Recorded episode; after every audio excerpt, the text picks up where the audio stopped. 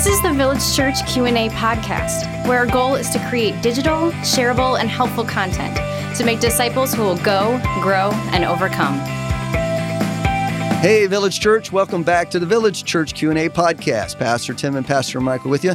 Listeners, thanks for joining us today. We've got a question that has been submitted quite a few times, and I've heard it personally from different people. And here's our question, Michael. Can Satan use my spoken words as ammunition against me? In other words, can Satan listen to what we say and use what we say as ammunition against us? What do you think?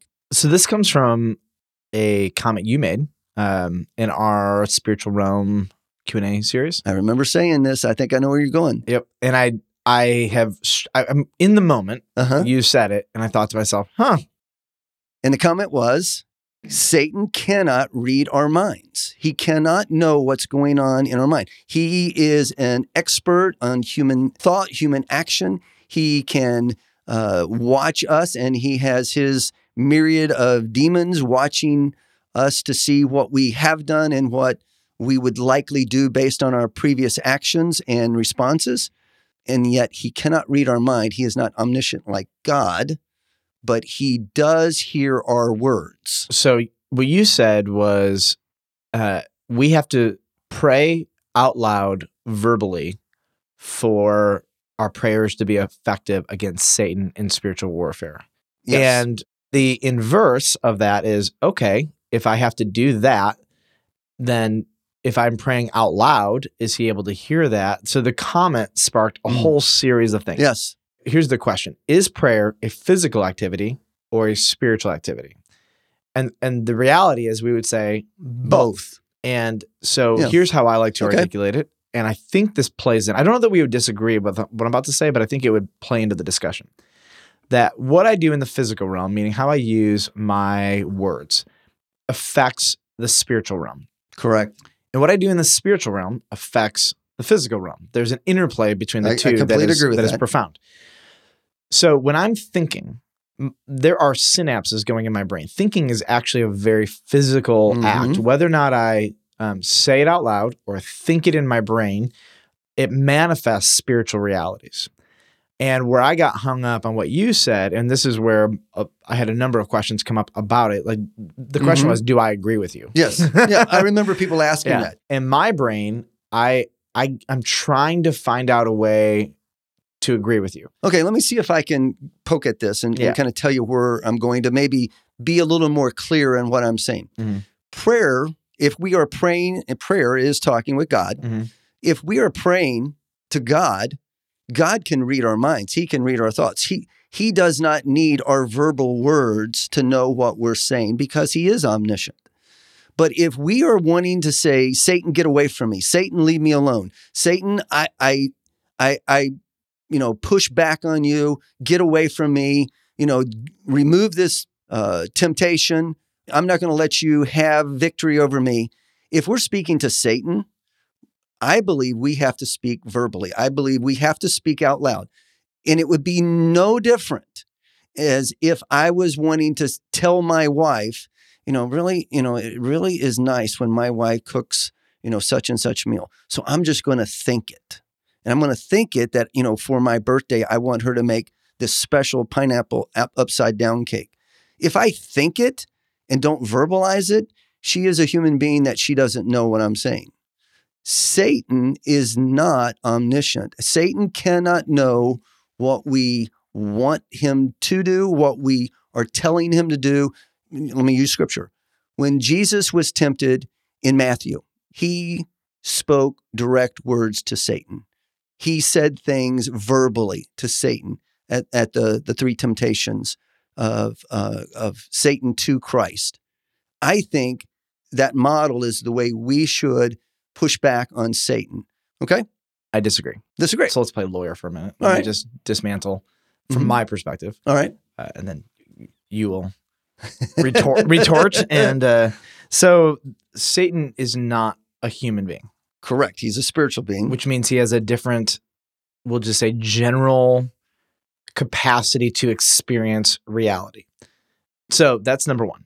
Number two is that Satan clearly manifested himself, which angels can do. They can manifest themselves physically, they can manifest themselves so that those in the spiritual realm can interact with them. So you're talking about in Matthew 4, yeah. Yeah. Satan demonstrated himself or manifested himself in a physical body. he manifested himself physically. Yeah, uh, some maybe. kind. Yeah. To the point where Jesus could interact and talk with him and Yeah, whatnot. right. And so he has that capacity. And so there's no doubt. Like what I won't do is disagree with the fact that verbal prayer is effective. Okay. That I have no issues with.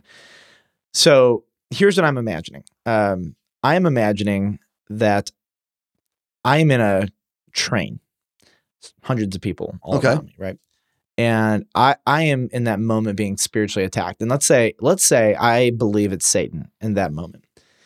And I pray in my head, God, would you just get Satan away from me? Satan, in the name of Jesus, back off, right? I have no problem with anything you said there. Correct. But I'm saying it in my head. Mhm. I'm not saying it out loud. So by your estimation, it does not have effectiveness. What I'm trying to say is that prayer, whether you say it in your brain or your mouth, it's a physical thing that manifests spiritual realities. And so if I say to my brain, it's not my words to Satan's ears, if you will, that has Okay. the power. It's the mediator between my prayer and the reality that I want to see.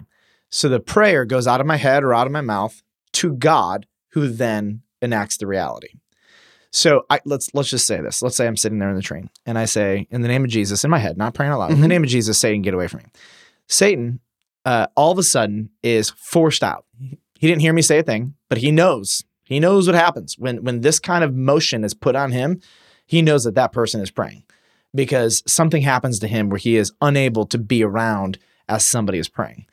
So whether or not he hears me say it or he doesn't hear me say it doesn't change the fact that my prayer goes to God and then God enacts the God reality. rid- enacts the the his power over Satan. Correct. So in my brain, though, um, when I'm praying, it does not matter whether or not I'm praying out loud or whether I'm praying in my head because the physical reality of prayer in your head or otherwise or speaking goes to God and then God enacts the power on that prayer. If it's a spiritual realm, etc. Now Jesus, like this is where the question is: Is it descriptive or prescriptive with Jesus in Matthew four and Satan? Correct. And that's always a, a Mhm. challenge whenever you're reading narrative. It's is Yes. it describing or prescribing? And and generally Jesus is going to do things that are that are pretty smart to do. But then again, he does things that, you know, like I can't heal. you know? Is that descriptive or prescriptive? You Uh-huh. know, so y- y- that's a hard one. So I don't know that I could agree or disagree that he is describing or prescribing what to do in spiritual warfare at that time.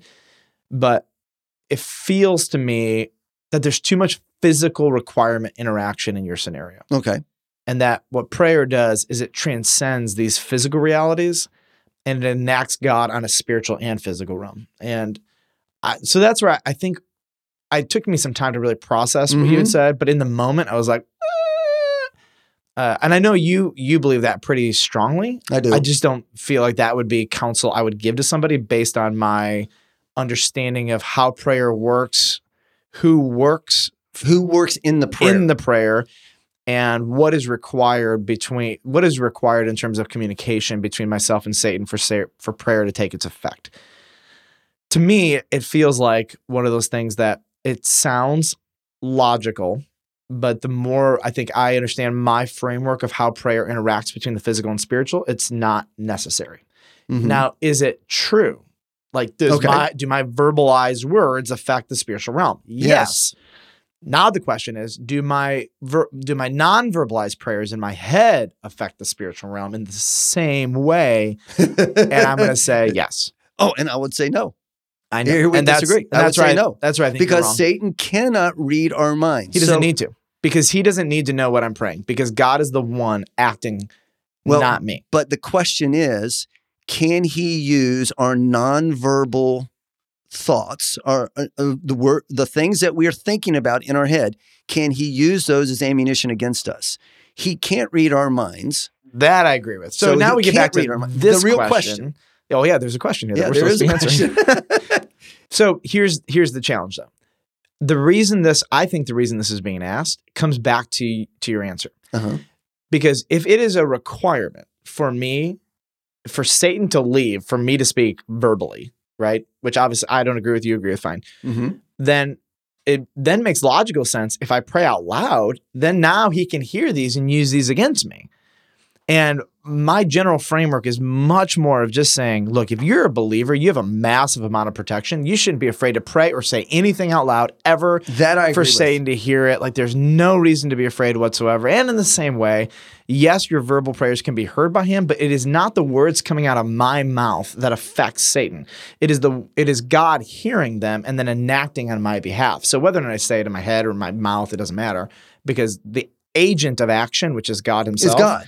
Uh, or God releasing angels to work on my behalf, like He did in Mhm. Daniel, Yes. uh, that is the agent that is going to be removing him from my presence. And I totally, there we agree. Now, what I don't agree with is that if I verbalize uh, unbelief, if I verbalize, let's say I get verbally angry with God and I'm yelling at God for whatever disappointment I have, can Satan use those words against me? I think, yes, he can. Now, if I say, if I don't say those thoughts, uh, I don't verbalize my anger, my disappointment with God not doing what I want him to do and acting the way I want him to act or intervening the way I think he should intervene. Satan has no way of knowing those things except for my actions. And he can see our actions, he can see how we uh, be, uh, how those thoughts play out in our interactions with other people. And that is where I think he is a master of humanity. So now what I think you're facilitating in that is never talking about it. Like if I go to a counselor and I tell him my deep dark secrets and I tell him how I'm feeling and I'm doubting God and all this stuff. Now, like, am I not allowed to say that because once I verbalize it, it's ammunition? Uh, And I, and I would say yes and no. And and what I mean by yes and no is does Satan want to use Satan wants to use any piece of our behavior, our actions, our words that he possibly can to throw up at at us and throw up at God, saying, "See, look, you know, he's supposed to be your your son. He's supposed to be your child. Look the way he's talking. Look the way he's acting." I think he loves to do that.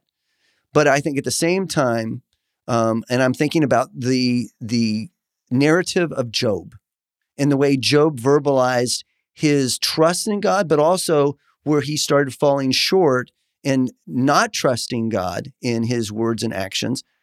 I think God can intervene in both situations mm. if I- we are his son, if I we are would his just be, child. I would, I would lovingly, with humility, caution that perspective. Okay. I, I think it creates fear. Like confess your sins to one another so that you may be Absolutely. healed. Like there is a I totally agree value with the articulation of our sin and our struggles and our doubts that Scripture has a high view of. I think one of the battles Satan has won is that there are a lot of people who are afraid of him, and And I think that is, we are told not to fear him. We are to Correct. fear God. so that that fear manifests in questions like this: like, should I not speak this out loud? Am I giving him ammunition? And and We give him ammunition on everything that we do. that's my point is is Yeah. that I would just caution how that's going to land on people. Mm. If I'm 10 years old, I remember being 10 years old and petrified of Satan. The first time I heard that Satan was basically God's like dog on a leash, I was like, this is the most freeing thing on the planet. Yeah. But if I'm 10 years old, or and, and let's be honest, like a lot of people have the theology of 10 year olds. So Yeah, right. uh, I agree. my concern would be if they hear that, they're going to be like, I'm, I'm not going to speak my issues. And there should be no fear to speak those things because the rule, I think, that protects everyone is that God, Satan is not allowed to attack without God's, God's permission. permission. So I may, I may articulate every fear that I possibly have, but Satan is is restrained until God releases him. We agree. And so if that's the point, if I'm receiving demonic attack, I have to process it immediately through this filter. Satan got permission and Jesus gave it to him. I agree. So this is like Jesus is allowing this right now. Sure.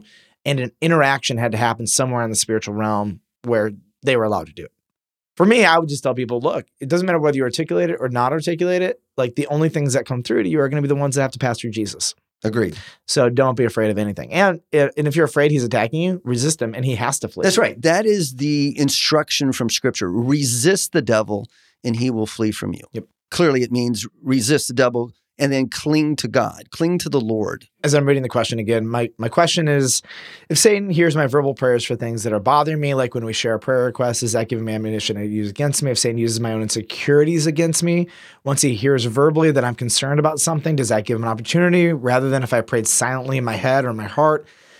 And I would just look back at this person and say, Don't fear that. you don't have to be afraid of anything. Don't fear any of that. If you're not a Christian, I would say, "Oh, that's a totally different answer. You should be pretty scared of Satan. But if you're a Christian, you are protected. Part of counseling is getting people to verbalize their inner thoughts and feelings, to get them to own, I am feeling insecure because of this. I am f- afraid because of, you know, what whatever. Get them to say what is really on their heart, what is really in their head. Mm-hmm. Get it out in the open.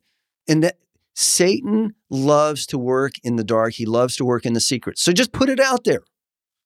You know, don't don't be afraid. Can he use it by for ammunition? Yes, he can use it for ammunition, but he will use all kinds of other things for ammunition too. So you don't need to be afraid of that. Amen. Well, listeners, thanks for listening to Michael and I somewhat disagree. Just remember, I'm right. yeah, right. Uh-huh.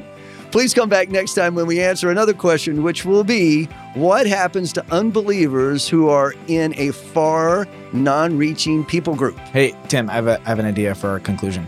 Let's do a Pastor Craig Jarvis laughing impersonation. Ready?